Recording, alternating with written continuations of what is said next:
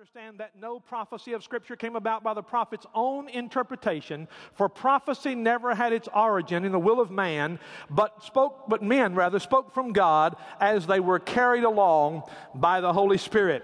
Now, Father, I pray this morning that everything that comes from our mouths would just bring honor and glory to you. We look to exalt you today. It is all about you. Father, I pray that your word today, as we think about your soon return, might cause us to have a greater passion to live every day for you.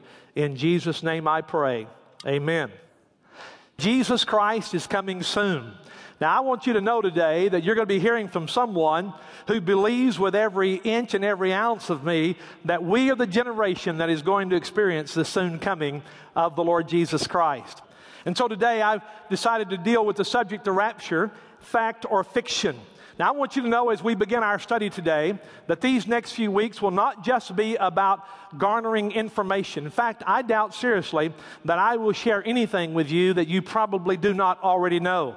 But I do want you to know that the result of our time together, I'm praying, is going to be that God is going to restore a sense of urgency to all of our hearts and lives regarding His soon return.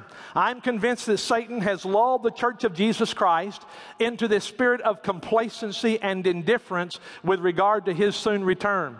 And folks, I want you to know that Jesus Christ is coming again soon.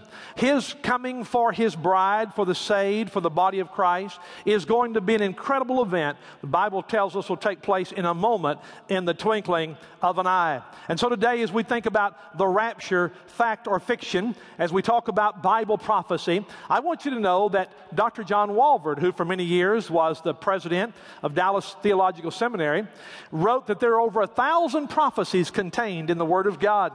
And of those thousand prophecies, 500 have already literally been fulfilled. And as a result of that, we can say with absolute certainty that those remaining prophecies will likewise be fulfilled.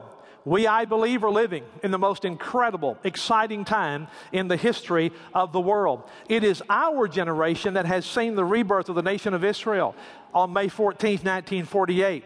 It is our generation that has experienced a technological explosion that, for the first time since Jesus Christ, has made it possible for us to literally see the Word of God fulfilled right before our very eyes. And so these are incredibly exciting times. But today, we want to focus just on this particular event that we call the rapture of the church. Now, I want you to know that there are people who would tell you that uh, the word rapture is never found in the Word of God. And they happen to be right. That is, the English word rapture is not found in the Bible. It actually came about in the fourth century when Jerome translated the Bible from the Greek into Latin and he took a passage of scripture recorded in 1 Thessalonians 4, verse 16 through 18, and he took the phrase caught up. The Bible says, Paul wrote these words, For the Lord himself shall descend from heaven with a shout, with the voice of the archangel, the trumpet call of God. The dead in Christ shall be raised first, and then we who are alive and remain shall be caught up to meet the Lord in the air, and so shall we ever be with the Lord. Wherefore, comfort one another with these words.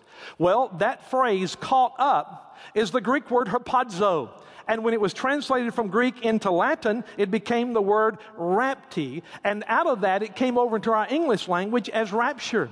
And so while the skeptics of this particular teaching say that the word rapture is never found in the Bible, they are only partially correct. It is true the English word is not, but the, the idea is there. People say, well, the word Trinity is not in the Bible as well. And yet that does not cause us to question that there is a God the Father, God the Son in the person of Jesus Christ, and God the Holy Spirit. Other critics of this teaching will come along and they will say, well, you know, the rapture is a new idea.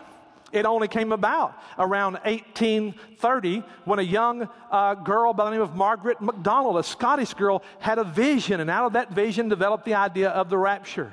You will hear these critics talk about the concept of the rapture, and in reality, their facts are often misstated. For example, can I tell you the Apostle Paul fully understood that there was a big difference between the coming of Christ for the saints and the coming of Christ with the saints, and in fact, he understood that there would be a time frame of seven years that would separate those two events. The reality today, ladies and gentlemen, is not that the rapture is a new idea.